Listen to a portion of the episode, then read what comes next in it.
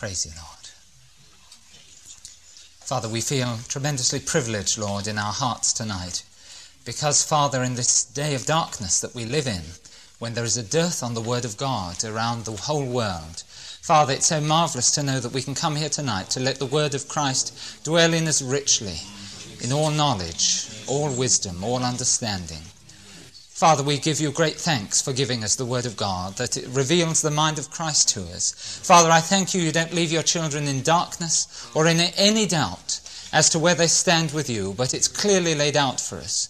Father, we would ask you, Father, in Jesus' name, that you'll challenge each one of our hearts, that we should study to show ourselves approved, workmen having no need to be ashamed, rightly dividing the word of truth. We will pray, Father, tonight that your Holy Spirit may be so upon us Father, both in the delivery and both and in the hearing, Father, so that indeed the anointing of the Holy Spirit may be within us, receiving the truth, and Father, quickening us, and Father, doing establishment work within us, that we should be more stable and therefore more effective in our witness for you.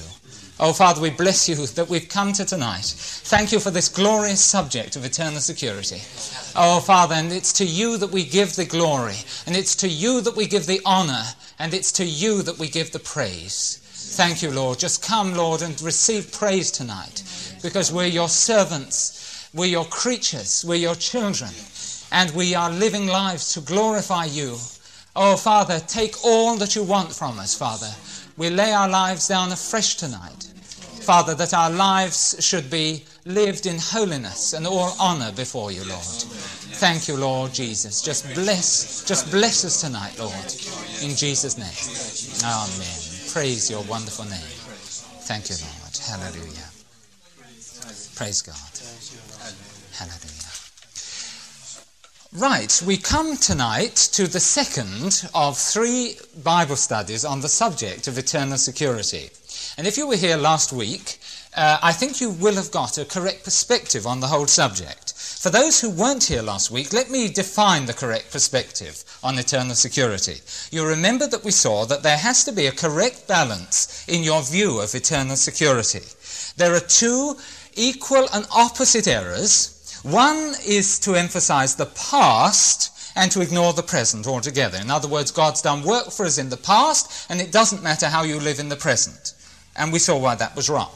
The other equal error is to concentrate on the present and to ignore the past. And we saw last week that actually our salvation has two aspects to it. First of all, we've got the calling and the foreknowledge of God, which occurred in the past, but you've also got the present intercessory work for Christ. And it's that and the emphasis of that that's going to lead us through to holiness in our own lives. And we saw last week, by going through numerous passages, that actually it's always the grace of God, the gifts of God, the calling of God that are used to emphasize and to inspire um, a holiness of life within the Christian believer.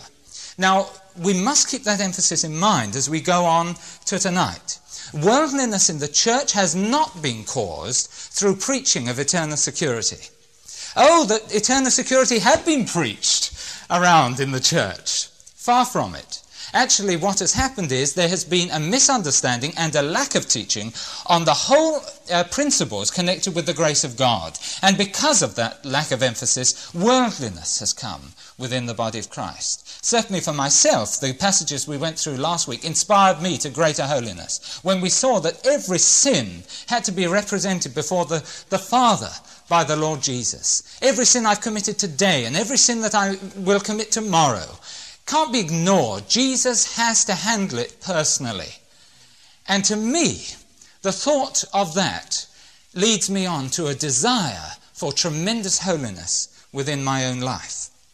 All right, now we come to number two tonight, and tonight I'm dealing with the positive side of the coin as far as eternal security is concerned. In fact, we're going to see the principles and some of the texts, I can't go through all the verses, there are well over 90, some of the verses that actually support the fact that once you have believed on the Lord Jesus Christ and have been truly born again, you remain secure in your salvation.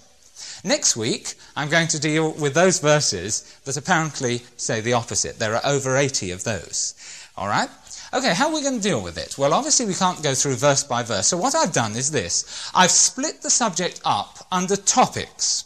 And you'll find that most of the verses that are on eternal security fit into one of the topics. And then, if I outline what the topic says and then see a few verses, you can go through the other scriptures yourself and actually fill them in. All right? Basically, there is a, a duality in thought over eternal security. There are those who think that salvation is a work that man does for God. These are the social gospelers, all right? And they go around and you have to earn your salvation. And salvation becomes man's work rather than God's work. On the other hand, you've got those people who believe that salvation is the work that God has done for man. Now, if you are in the former camp, you must believe that actually it's possible to lose your salvation. Because if you actually earned your salvation in any way, or if you deserved it in any way, and you have to continue earning it and continue deserving it, there is the possibility that you might fail. And if you fail in your work, then salvation will be lost. If, however, and I think it's the majority of Christians, if, however, you believe that um, salvation is a work that God does for man, there's only one possible way that you can lose it, and that is if God fails. And you come to that amazing blasphemy of a statement that if a truly born again one loses his salvation, it's because God hasn't done his job properly, or because God has failed in some way or other. Now, the question is which of those is correct? And we saw a verse, uh, a verse last week, and I want to begin on the verse today, found in Ephesians 2, verse 8 and verse 9. You know very well what they are. And let's see what it says there about salvation. Is it a work of God for man or a work of man for God? All right, this is Ephesians chapter 2 and verse 8. Ephesians 2 and verse 8. And it says this For by grace are ye saved. And the word grace is undeserved merit or favour undeserved. There's no earning involved in the word. For by grace are ye saved, through faith. There it is. And that not of yourselves, it is the gift of God. And there you've got the use of the word gift. And the, the terminology means a free gift. In other words, salvation isn't something that you've earned, it's something that God has given you in toto. He's handed it, handled, handed it straight to you. You'll notice the little word of there, that not of yourselves, it means from the source of yourselves in the Greek. In other words, salvation didn't come out of you or didn't come out of me, it came out of God. Because it came out of God, He handed it across as a gift to me. And what a wonderful gift. I didn't earn it, I certainly didn't deserve it, God hands it to me. And it goes on, verse 9, not of works. Why? Lest any man should boast. God wants all the glory from it. If I in any way earned my own salvation, I'd have some of the glory. I'd be able to go to God and say, Well, we did a good job, didn't we, God? Not at all.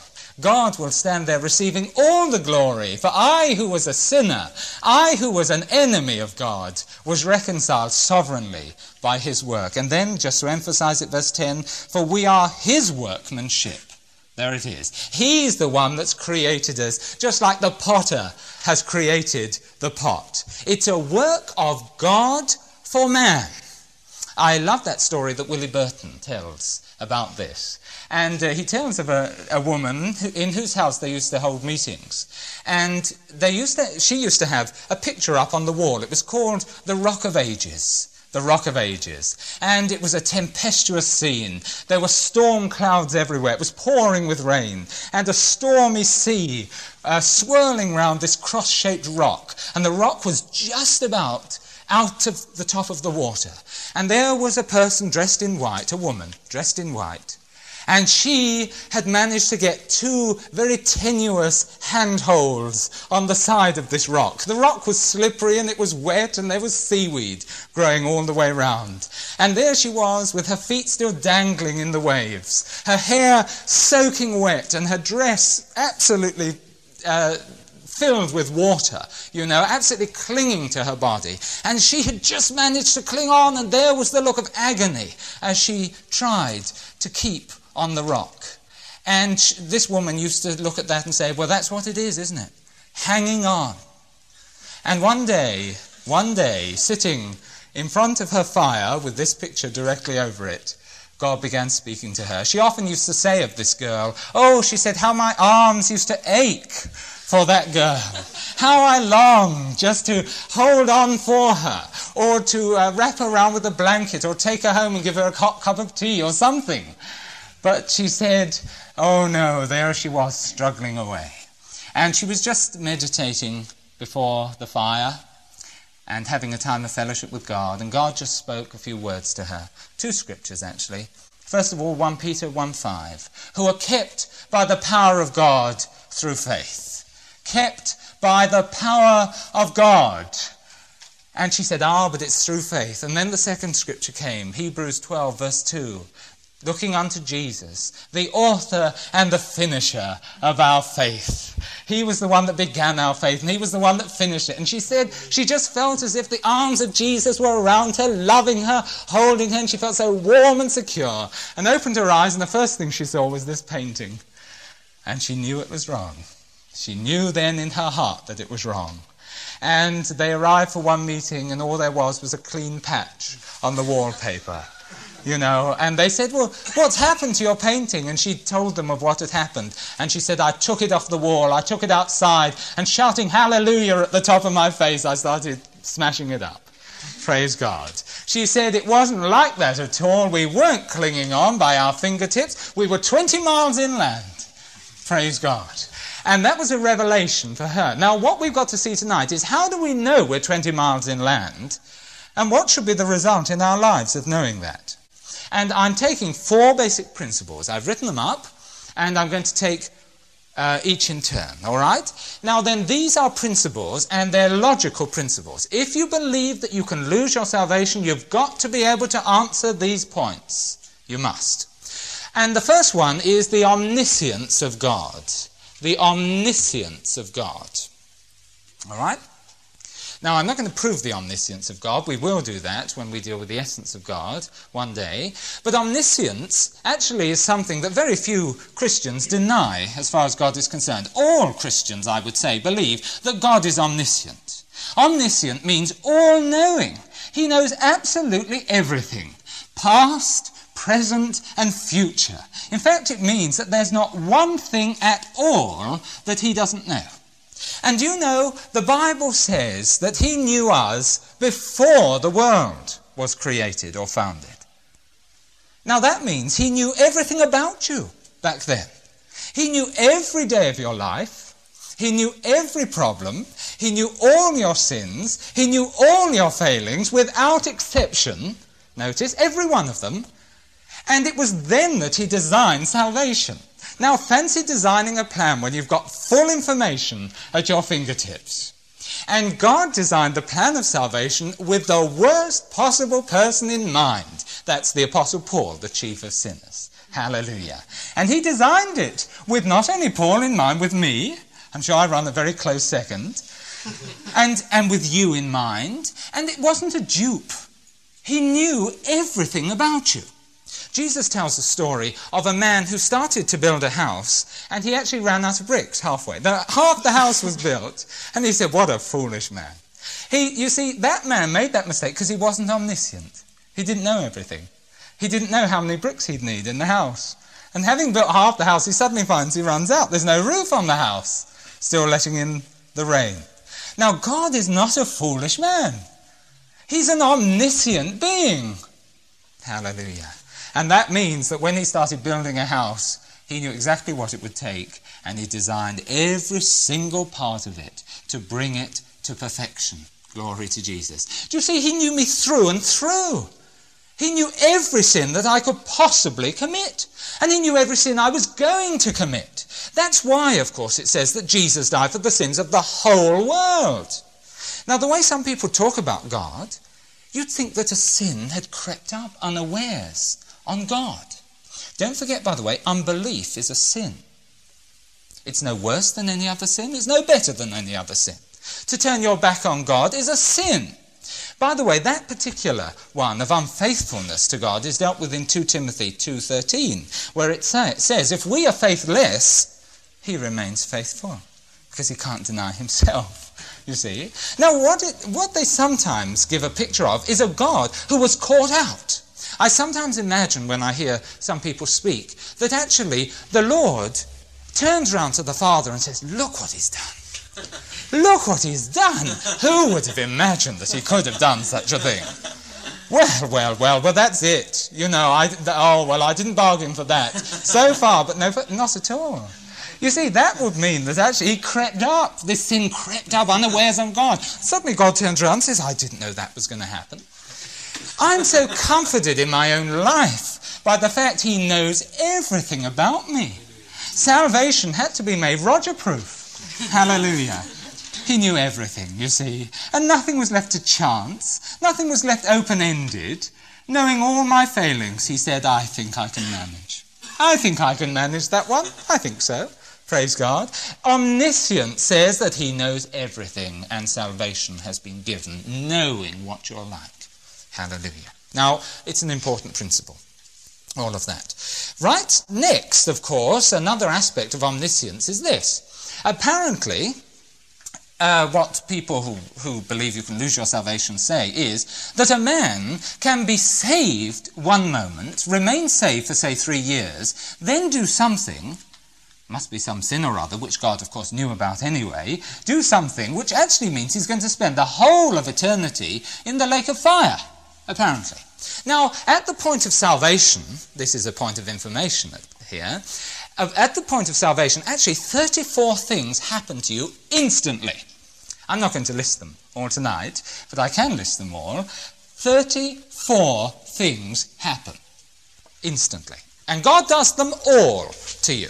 Let's take just a few of them, shall we? Do you know the moment, the split second, the millionth of a second that you were saved, the Holy Spirit took you and He baptized you into the body of Christ. That means you came into the body of Christ and were fully identified with it. You became a member of the body of Christ. You became some member, a little finger, or a red corpuscle, or something like that, in the body of Christ. That happened to you at the moment of salvation. Praise God. And another thing that happened to you, you were dead on the cross with Christ. His past became your past. You died on the cross with Christ. You were raised in newness of life. That happened at the moment of salvation. You were filled, praise God, with the Holy Spirit. That's the marvelous thing. The Holy Spirit came and in, indwelt every single one of us. Praise God, and stayed inside of us.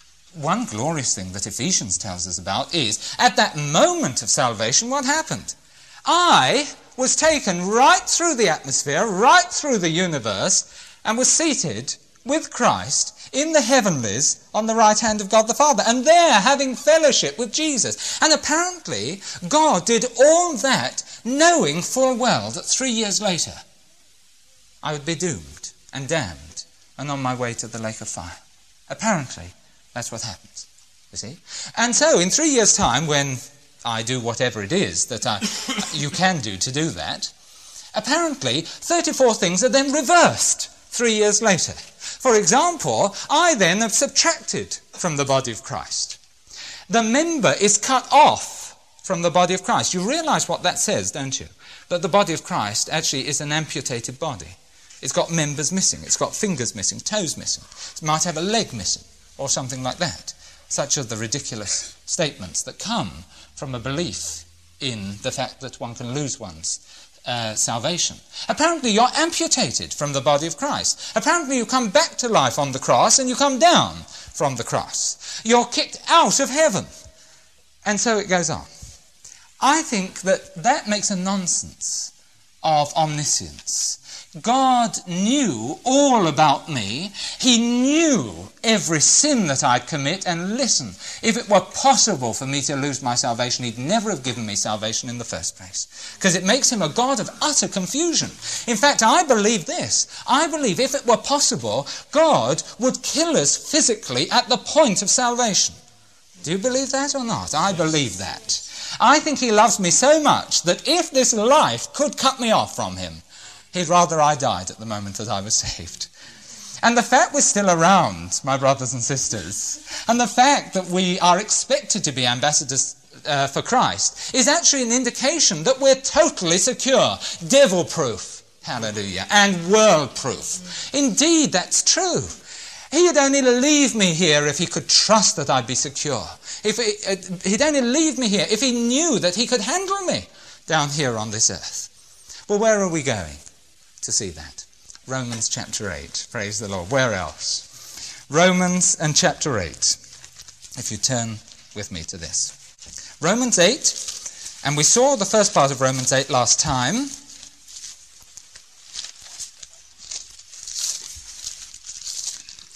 Romans 8 and 31. We saw 29 and 30 last time, so I won't deal with them again.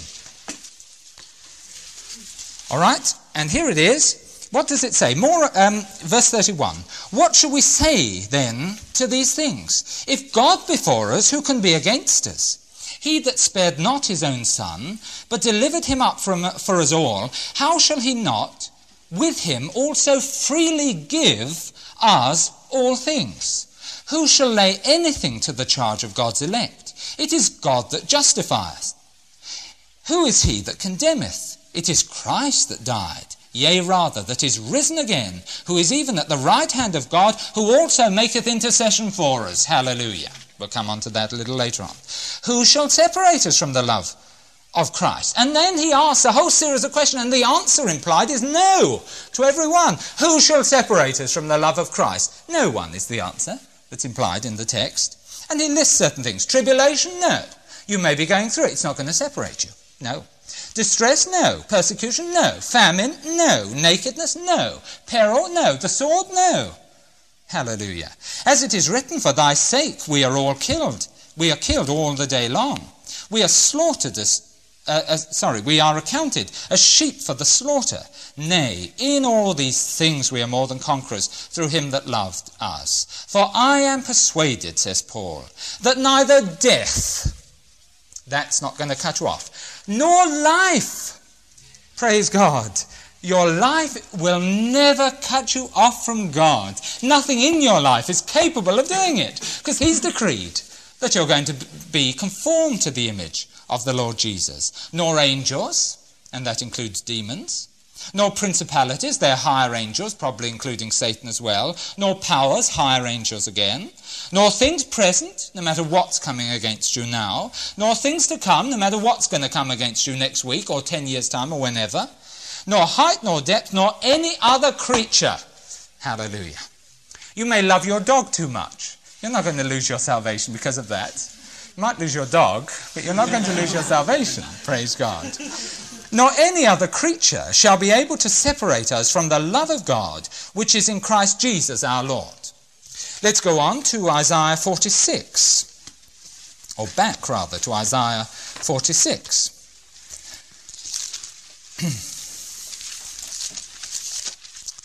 Isaiah 46 and verse 10, where we just get this little phrase. Uh, verse 9 and 10. Remember the former things of old, for I am God, and there is none else. I am God, and there is none like me, declaring the end from the beginning. What's that? That's omniscience. Standing at the beginning, he declares what the end's going to be. And he looked at me and he said, He's going to be saved. Praise God. It's a gift of salvation. There it is, that's omniscience. And the last part then brings us on to number two, the second principle. And here it is, declaring the end from the beginning, and from ancient times the things that are not yet done, saying, My counsel shall stand, and I will do all my pleasure. That's what God actually says. He's going to do all his pleasure. And it brings us on to point number two, in this whole subject of eternal security the nature of a gift from God. When God gives a gift, what's it like, that gift that He gives you? What is it? And to see this, we're back in Romans again. All right? So if you turn back with me to Romans, and back, I think we'll go to Romans 6 first of all.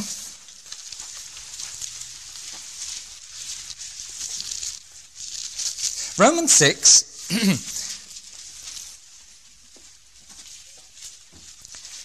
and verse 23, where we get the word gift again. And we get it emphasized. Now, I'm taking this verse from Romans because I want the word gift out of there. Notice what it says, and there's a contrast here in the text. For the wages of sin is death. What's a wage? It's something you earn. What's a gift? It's something you're given. And they're the two things that are contrasted. The wages of sin is death. If you sin, you're going to die. You earn it, and you deserve it, and you'll get it. Unless you believe on the Lord Jesus Christ. But the gift of God is eternal life through Jesus Christ our Lord. Now, there's the word gift. The question I'm asking now, and the point I'm making is what is the nature of that gift? And the nature of the gift is found in Romans chapter 11 and verse 29. The nature of the gift, Romans 11 and verse 29, where it says, For the gifts and calling of God are without repentance. The gifts and the calling of God are without repentance. Romans chapter 11, verse 29. The gift of salvation is without repentance, and the calling of God that I've got is without repentance. Now, what does the word without repentance mean? It's one Greek word. Here it is, amelametamai. A M E L A M E T A M A I. A melametamai. The A here is a negative. Now, what's the word melametamai? We're going to see it in 1 John 1 9. It's the word to feel sorry and to weep in repentance. It's not true repentance. True repentance is a different word altogether. It means to change your mind. This one means to be upset, like Judas was. He didn't really change his mind about Christ, he was just a bit sorry that he'd done it. And here it means that actually the gifts and the calling of God aren't going to make you sorry afterwards. Praise God. You're not going to be sorry that God called you. You're not going to be in the lake of fire saying, Oh, what a shame. I've really messed this up. Not at all. It says it's without repentance. Some people actually translate it irreversible. Or irrevocable is perhaps the best. Let me pronounce that wrongly irrevocable. The gifts and the calling of God are irrevocable. You can't revoke them. Not at all. Not one person ever existed who could actually say, I'm sorry, I disagree. I'm sorry, I just disagree with you, God. I'm going to reverse the gift that you've given me and the calling that you've actually given me in my life. Actually, as part of a whole series of things uh, that uh, cause uh, the fact that you could lose your salvation to be a nonsense. For example, if you can lose your salvation, what you're saying is God isn't omniscient. Also, you're saying that if you can lose your salvation, He's not omnipotent. And here, what you're saying is that you manage to revoke what is irrevocable. God says His gift and His calling is irrevocable. But you say, no, no. There's something I can do in my life which can actually change the whole system. By the way, this comes in a context which deals with Israel. And where Paul is actually saying Israel was called and received the gift and calling of God right back in Abraham's day. And he's saying, listen, they're going to be God's chosen nation. And if only believers had seen that clearly before 1948, they'd never have doubted that Israel was coming back into the land. Many Christians did. Many, most Christians did. Very definitely. And the odd ones who believed that Israel as an entity would exist and come back to the position that God wanted them in were very few. But that's what this is saying. The gifts and the calling of God are irrevocable, unchangeable. God isn't going to be sorry, and listen, you're not going to be sorry that you believed in the Lord Jesus Christ. You're not going to be sorry that you've received the gift of salvation and the calling of God. Not at all. Never because it's in the nature of God's gift that it's irrevocable. Absolutely. By the way, we see this in, in a beautiful passage in Genesis chapter 3, where um, just after Adam has fallen, do you remember what happens? God puts cherubim to guard the tree of life. Do you remember that? And it says that he does it because Adam, in his fallen state, if he could eat of that tree, would live forever. You see? Now, if something in our life could reverse eternal life and salvation, he would never have put a cherubim to guard the tree of life. Never. He'd say, well, it doesn't matter. Let Adam eat. He's a fallen creature. He'll soon lose it. Not at all. God had to put cherubim guarding that tree, lest the fallen Adam should come and eat and receive eternal life before Jesus died and atone for his sins. Praise God. Such was the nature of eternal life. All right, so there's the next one the nature of the gift of God. Now we come on to a very important part. Number three, the work of the Father, the work of the Son, and the work of the Holy Spirit. And it's important because if you believe that you can lose your salvation, you believe that either the Father's failed, or the Son's failed, or the Holy Spirit's failed, because it's a work that they are doing for man.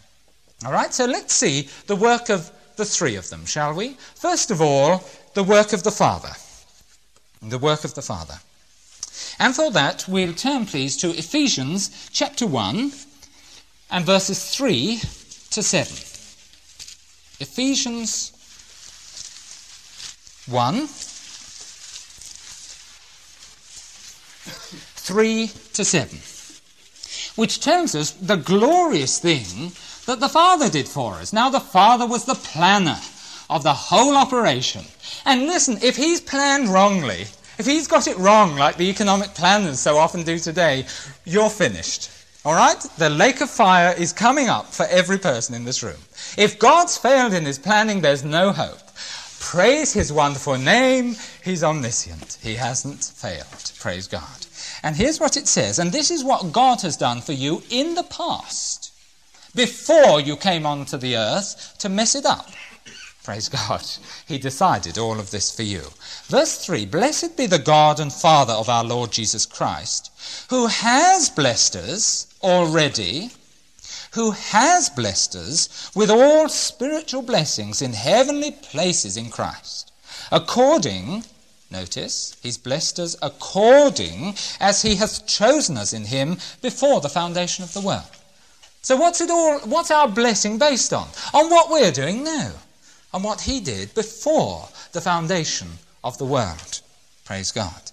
Before the foundation of the world, that we should be holy and without blame before him in love. We saw that last time.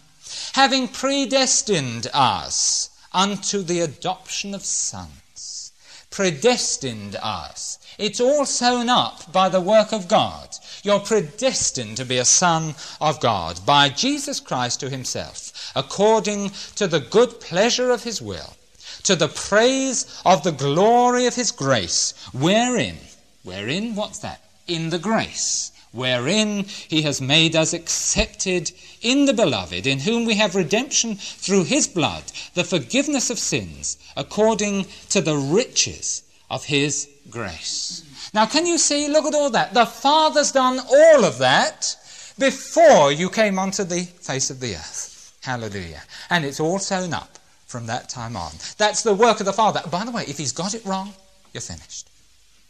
Let's have another look and see uh, the work of the Father. If, uh, Philippians chapter 1 and verse 6, and this is a great comforting verse. Philippians chapter 1, verse 6. All right? Being confident, he says. This is just the next book, by the way. Philippians 1, verse 6. Being confident of this very thing, that he which hath begun a good work in you will perform it until the day of Jesus Christ. Praise the Lord. Now, if you're saying that actually it won't be performed till the day of Jesus Christ, you're saying you're greater than God. A, he's not omnis- omnipotent, and you're actually hinting that you are. Praise the Lord. If you are, could you come and see me afterwards? I can make good use of you. Praise the Lord. All right? God's power isn't going to fail. We're kept by his power. Praise God. He's the one working in us and he's going to do the job, and he'll bring it to completion. The day of, of Jesus Christ, the rapture. That's the day when we'll be raised to be with him forever. Hallelujah. Meeting him in the clouds. Glory to Jesus. All right, now that's the work of the Father. If he's failed, we're finished. All right, on next to the work of the Son. Now, what's this work of the Son? Well, of course, we've seen it already. He died for all my sins. And by the way, if there's one sin that's been left out, you're in danger. Hallelujah. When it says he died for the sins of the, the whole world, it includes you utterly. Every sin has been diffused. Now, if every sin has been diffused and every sin foreknown, it means that none of it can affect God's plan, because his plan has already taken into account that Jesus has died for the sins of the whole world. Hallelujah. But another part of his work, this intercessory work, is actually found in 1 John chapter 2 and verse 1. 1 John chapter 2 and verse 1. 1 John 2 1.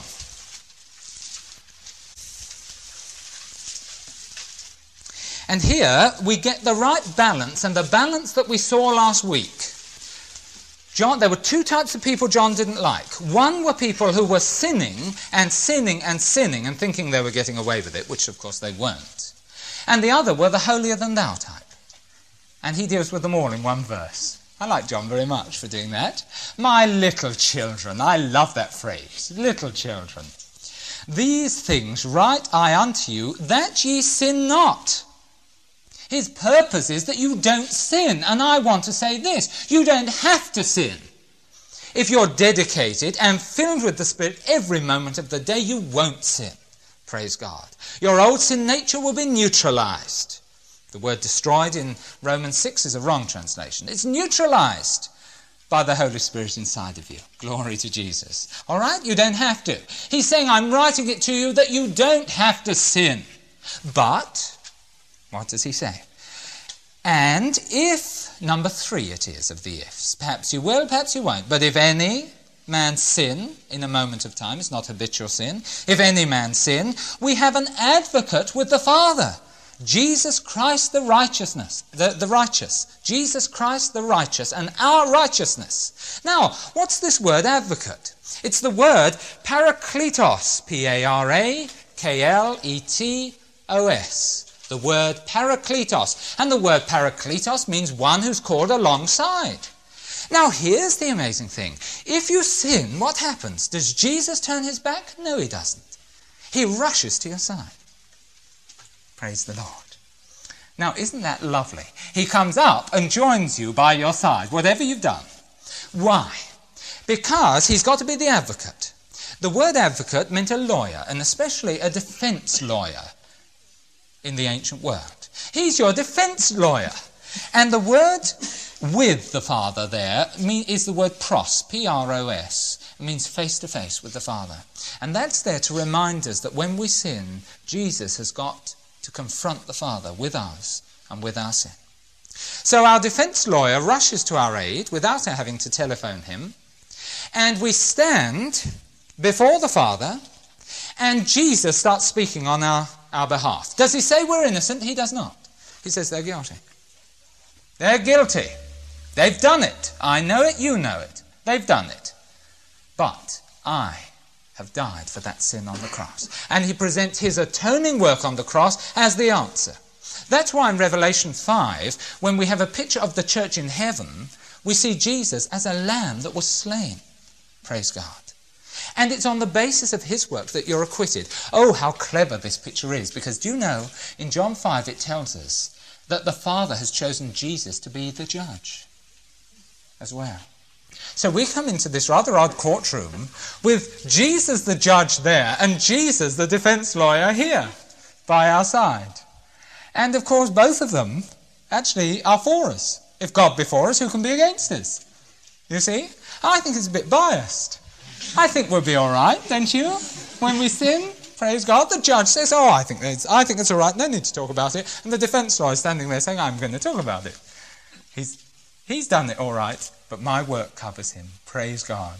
Now that's what it means to be an advocate. And Jesus is our advocate. He's called alongside to stand right by our side when a sin actually comes in. Now, if we lose our salvation, it means that one day Jesus has got to stand before the Father and say, I lost the case.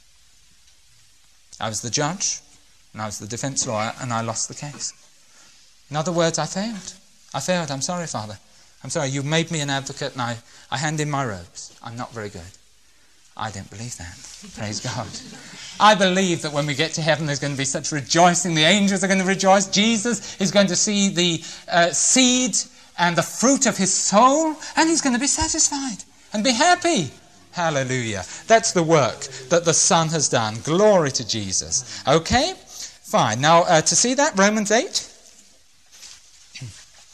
Now, actually, uh, cancel that. All right. Uh, rather than go on to Romans 8, I think we're lacking time, actually. I want to see two verses that actually show us the work of the Father and of the Son absolutely hand in hand. So rather than that, let's go to John. John chapter 6. First of all, John chapter 6 and verse 37 where we combine these. This is before we go on to the work of the Holy Spirit, of course. John chapter 6, verse 37, 38, 39, and 40. Now then, here we go. John 6, beginning verse 37. All that the Father giveth me shall come to me. Giveth, again, is grace by the Father. And, to hi- and him that cometh to me, I will in no wise, or no way, we would say today, I won't in any way throw him out. Whoever comes to me. Definitely not. Verse 38 For I came down from heaven not to do mine own will, but the will of him that sent me. Verse 39.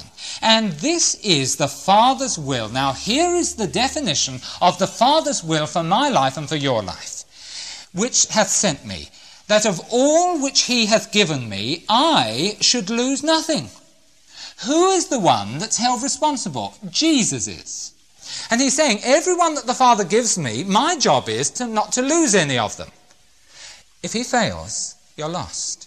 If he hasn't failed, you're not lost. The question, therefore, is has Jesus failed? Or has he not failed? Which? There we are. But shall raise it up again at the last day. And verse 40 brings it all together. And this is the will of him that sent me, that every one which seeth the Son and believeth on him may have everlasting life. And I will raise him up at the last day. And when Jesus died on the cross, he'd done his Father's will perfectly. That's what we mean by impeccability. He did it perfectly. And that's why my salvation is perfect and tied up. John 10 again just after the story of the Good Shepherd. By the way, what's a good shepherd? A good shepherd's one that doesn't lose any sheep. A bad shepherd keeps losing sheep here, there, and everywhere. You soon sack him. And Jesus says, I'm the good shepherd of the sheep. I haven't lost one yet. Praise God. All right? And we begin verse 27. My sheep hear my voice, and I know them, and they follow me. And I give grace, I give unto them eternal life, and they shall never perish. And the word never there in the Greek is a double negative. It's one of the most emphatic negatives that you can get anywhere. They shall never perish. Never. What? Never? Never. Praise God. That's the words of Jesus. They shall never perish. Neither shall any. No, it's got man. Uh, cut the man out. It's in italics in most of the Bibles. It doesn't say any man, because that would leave the possibility open that the devil could do it or a demon could do it. No. And, and uh, he says, Neither shall any pluck them out of my hand. And by the way, if you say that someone can, you're saying they're bigger than Jesus' hand is. There we are. I used to think, by the way, in uh, my days of non enlightenment, that actually I was the only one that could decide whether I left God's hand or not, whether I left Jesus' hand. And you see what I'm saying? What I've said before. I'm bigger than God. Right? I've got more power than he's got. That's what I'm saying. In other words, oh, well, you've decided I'm not going to go out of your hand, but I've decided I am. Well, I'm sorry. You know, if you get a caterpillar in your hand and you decide it's not getting out, nothing will get it out of your hand. And Jesus has decided we're not going out. And by the way, if his hand isn't big enough, notice what it says. Verse 29 My Father, which gave them me, is greater than all. My Father's bigger than your Father is the type of phrase that's being used here. Who's got the biggest daddy in the world? We have. Right. Let the daddies fight it out. My Father, which gave them me, is greater than all, and none, cut out the man again, and none is able to pluck them out of my Father's hand. The Father and I are one. So you can't get out of Jesus' hand, so you can't get out of the Father's hand. Hallelujah. You can't lose your salvation, in other words. To just sum it up rather quickly. That's what he's actually saying. Fine. Then we go on to see the third part of the work of God, the work of the Holy Spirit. All right? Because if the Holy Spirit's failed, we're lost as well. It takes one little failing. That's all, and we're finished. Right, to find what the Holy Spirit does in our lives, back to Ephesians. Ephesians chapter 1. Ephesians chapter 1. 13 and 14. Ephesians 1, 13 and 14. and if I may actually quote this from the RSV rather than the AV, this is a terribly translated verse in the uh, AV. Ephesians 1, verse 13. In whom ye also, having heard the word of the truth, the good news of your salvation, in whom, having believed, ye were sealed with the Holy Spirit of promise. And listen, that happened at the point of salvation, not as the AV implies, after, some time after salvation. It's an incorrect translation there. At the point of salvation, you were sealed with the Holy Ghost. Sealed. Now, what was a seal? What was it, actually? The seal had very definite meaning. All right? Let me give you three meanings and we'll just check the last one. First of all, a seal was put on anything that was finished business. In the ancient world, if you finish your business transaction, you used to put your seal on it. And the fact that God's given us the Holy Spirit at the point of salvation means it's finished. The transaction's done. I've got no more to say on the matter. I've already decided to buy them and they're mine. And the Holy Spirit's given as a seal. If you've got the Holy Spirit inside of you, you're sealed. When for? Unto the day of redemption. Praise God. We'll see what that means in just a moment. So the first thing means that actually it's finished business. The second thing that a seal meant was ownership. If, oh, that's got my seal on it, well, that belongs to me. In the court of law, uh, if it's your piece of evidence, it's got your mark on the bottom. You see? And the Holy Spirit in us is God's mark of ownership. And the Holy Spirit simply stays inside of us. And when the devil comes and tries to claim us as his own, he says, I'm sorry. Belongs to God. Belongs to God. I'm the seal. I'm the mark of ownership. Praise God. All right? Now, the third thing, and let's concentrate just on this quickly. It means complete security. And to see that, I want you, if you can, to turn to Esther and chapter 8.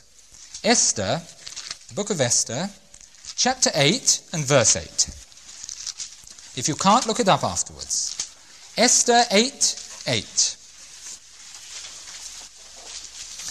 Where it just says a nice little phrase, and this is the king speaking. Write ye also if you haven't found it, could you find it later now?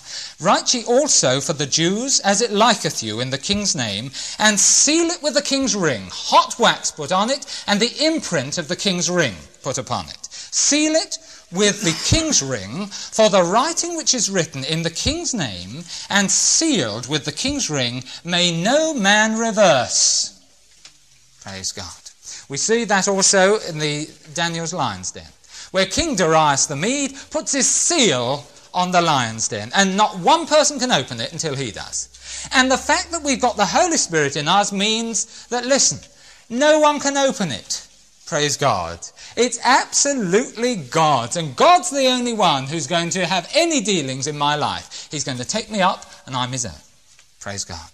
And the king's seal could never be reversed. And listen, if the king's seal can't, then the king of all kings' seal Certainly can't.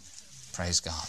Then it goes on, of course, verse 14, which is the earnest of our inheritance. And what's the earnest of our inheritance? The word earnest is the present modern day Greek word for an engagement ring.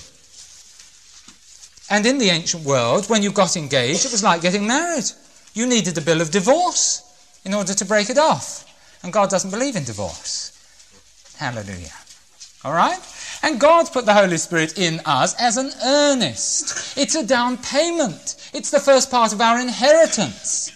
And in 1 Peter 1, verse 4, it says, We have an inheritance reserved in heaven for us, incorruptible, undefiled, that fadeth not away, kept in heaven. And the Holy Spirit's the first down payment inside of me. Praise God. Well, there we are. Now that's what the Holy Spirit is doing right now, and that's what he represents God's seal inside of me and the earnest of my salvation. That's it. All right? Uh, now, we've got one more work that the Holy Spirit does, which again overlaps with number four. And I'll define it as we're turning to Titus and chapter 3, verse 5. For it is the Holy Spirit who actually makes us part of the family of God. Titus, Timothy, Timothy, Titus, chapter 3 and verse 5. The Holy Spirit, by the way, is the other Parakletos, isn't he? So we've got one Parakletos and we've got another Parakletos. And he helps us in our weakness over prayer. When we find we don't know how to pray, and when we find we can't pray in accordance with the will of God, the Holy Spirit comes in and he interprets the prayer to the Father for us. Hallelujah. He rushes to our aid whenever we need him. And in Titus 3, verse 5, we see this overlapping passage not by works of righteousness, which we have done, but according to his mercy, he saved us by the washing of regeneration and renewing of the Holy Spirit. And regeneration means rebirth. Every Christian has been born twice. You've been born into a physical family and into a spiritual family. You've got a physical father, you've got a spiritual father, and it's the Holy Spirit that does it. Praise his wonderful name. Um, in 1 Peter and chapter 1, verse 23, we see something of the seed that's actually within us. 1 Peter 1, 23. Where it says, being born again, being born again, notice, by the Holy Spirit, not of corruptible seed, but of incorruptible seed. The seed that's in me that makes me the Father's Son is totally incorruptible. And my relationship with my Father is incorruptible as well. I am the Son of God by the Holy Spirit of God. If he's failed, then I'm not the Son of God. If he's succeeded, then I am the Son of God. Hallelujah. And that links with number four, the family relationship or the kindred relationship. All right? There it is. Incorruptible seed inside of me. And this, of course, tells us that once you're born again, you are a member of the family of God. And God the Father is your heavenly Father from that time on. born again by the Holy Spirit, you are a son of God. Galatians 3:26 says that. By faith are ye the children of God. Hallelujah. By faith ye are the children of God. And listen, I may not like my natural father. I can deny him. I'm still his son. I can change my name. I'm still his son. I can change my looks. I'm still his son. I can change my color. I'm still his son. I can change my nationality, I'm still his son. How amazing. There's nothing I can do to get away from my father. I'm his son. Hallelujah. And so, when we come into kindred relationship with Father above, there's nothing we can do to get out of it. And you can deny that He's your Father, even. He's still got to be faithful to you.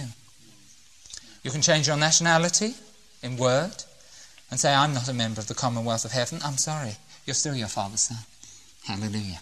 You still belong to the great and marvelous family of God. Praise God. Now, that's family relationship, and I'll be developing that uh, later on in a later tape.